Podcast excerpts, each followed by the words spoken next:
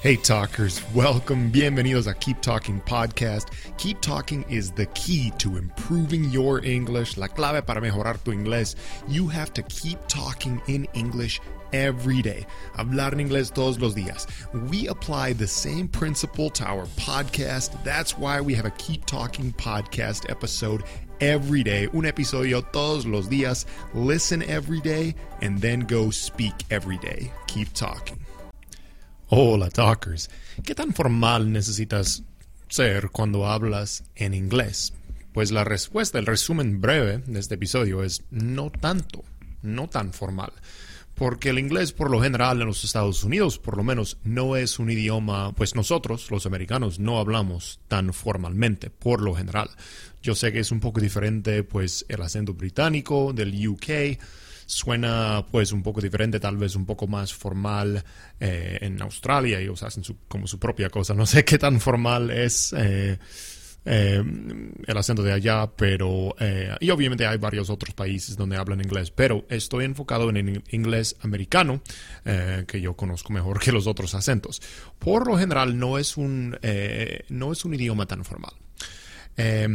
y, por ejemplo, en, español, sabes que obviamente existe la diferencia entre tú y usted. Cuando nosotros estamos hablando con, un amigo, le decimos tú. Cuando hablamos con alguien pues mayor de edad o que, no sé, alguien más importante, entre comillas, si, si, lo puedo decir así, usamos usted. Eso, por ejemplo, en inglés realmente no existe. En inglés es simplemente you, para todos, ¿sí?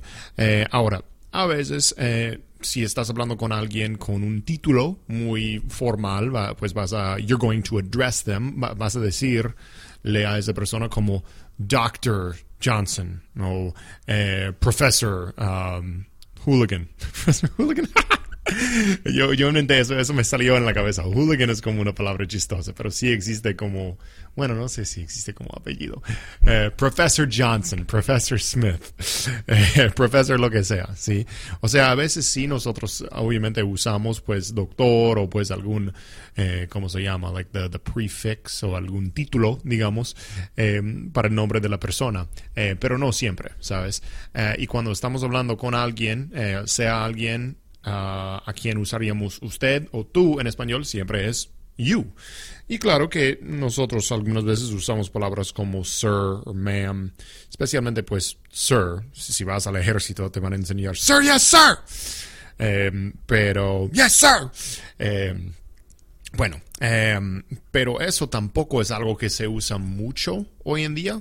Como que eh, es más común en el sur de los Estados Unidos que dicen sir a, todos los hombres. ¿sí? Em, yo de vez en cuando, cuando hablo, digo cosas como thank you, sir, em, pero, pero no tanto. ¿Sabes?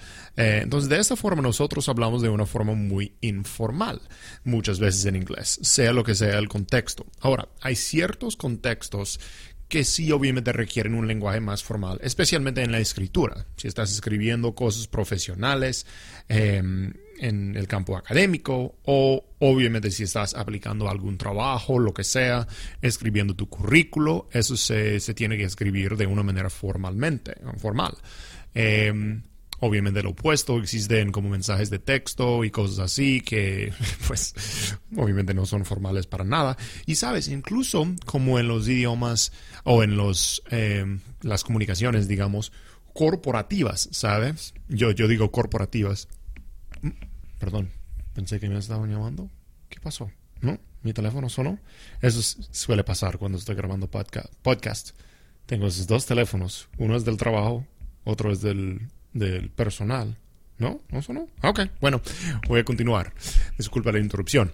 Eh, yo digo el, ambiente corporativo, el corporate environment en el cual yo trabajo, en mi trabajo principal por lo menos. Eh, nosotros, eh, pues, we're in corporate America. It's a corporate big company. ¿sí? Y mandamos muchos emails y cosas así. Y algunos, obviamente, si es una comunicación con todo el equipo del manager o algo así, pues eso se escribe de una manera más formal. Pero emails entre sí, no, nosotros usamos mucho, no tanto como slang, no idioma tan coloquial, pero cosas como, ah, ok, yep, got it, yep, Yep, gotcha. Ok, perfect. O sea, no estamos escribiendo con deletreo, puntuación, gramática, nada perfecto, ¿sabes? Y estamos usando palabras como, palabras como got it y gotcha em, para decir como yes, I understand, ¿sabes? Em, entonces, incluso en eso no es tan formal. Eh, obviamente cuando estás hablando, si tienes que dar como algún eh, discurso o algo así, vas a hablar más formalmente dependiendo del contexto.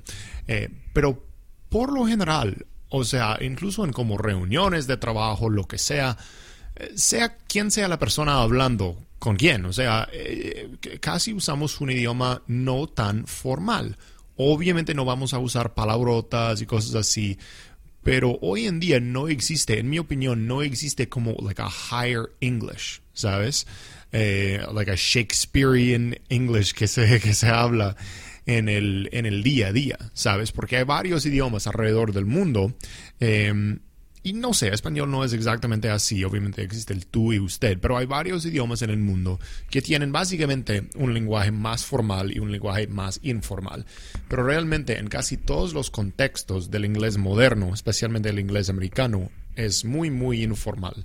Entonces tú puedes hablar con tu jefe o jefa o personas pues con un puesto mayor que el tuyo en el trabajo o quien sea, incluso como mayores de edad, eh, que conozcas de casi la, la misma manera eh, de cómo hablarías con un amigo de la misma edad y, y todo, ¿sabes?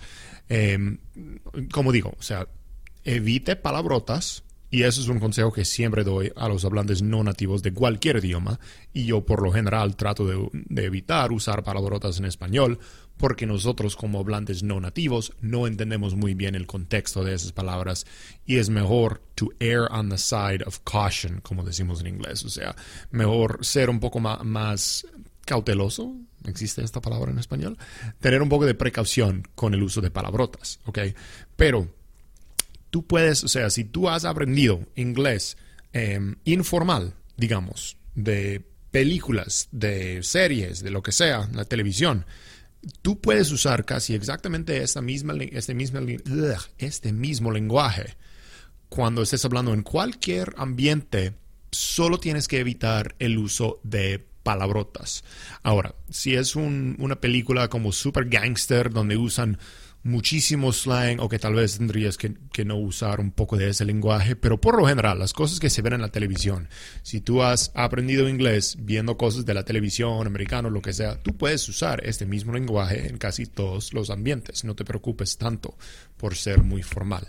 Bueno, creo que mi, punto está claro. Eh, puedes hablar inglés de una manera informal, como quieras, eh, menos en ciertas situaciones y por lo general deberías evitar usar palabrotas o insultos directos. ¿Listo?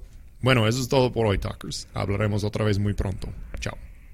Thank you for listening. Gracias por escuchar. Share Keep Talking podcast with a friend who you think would also like it.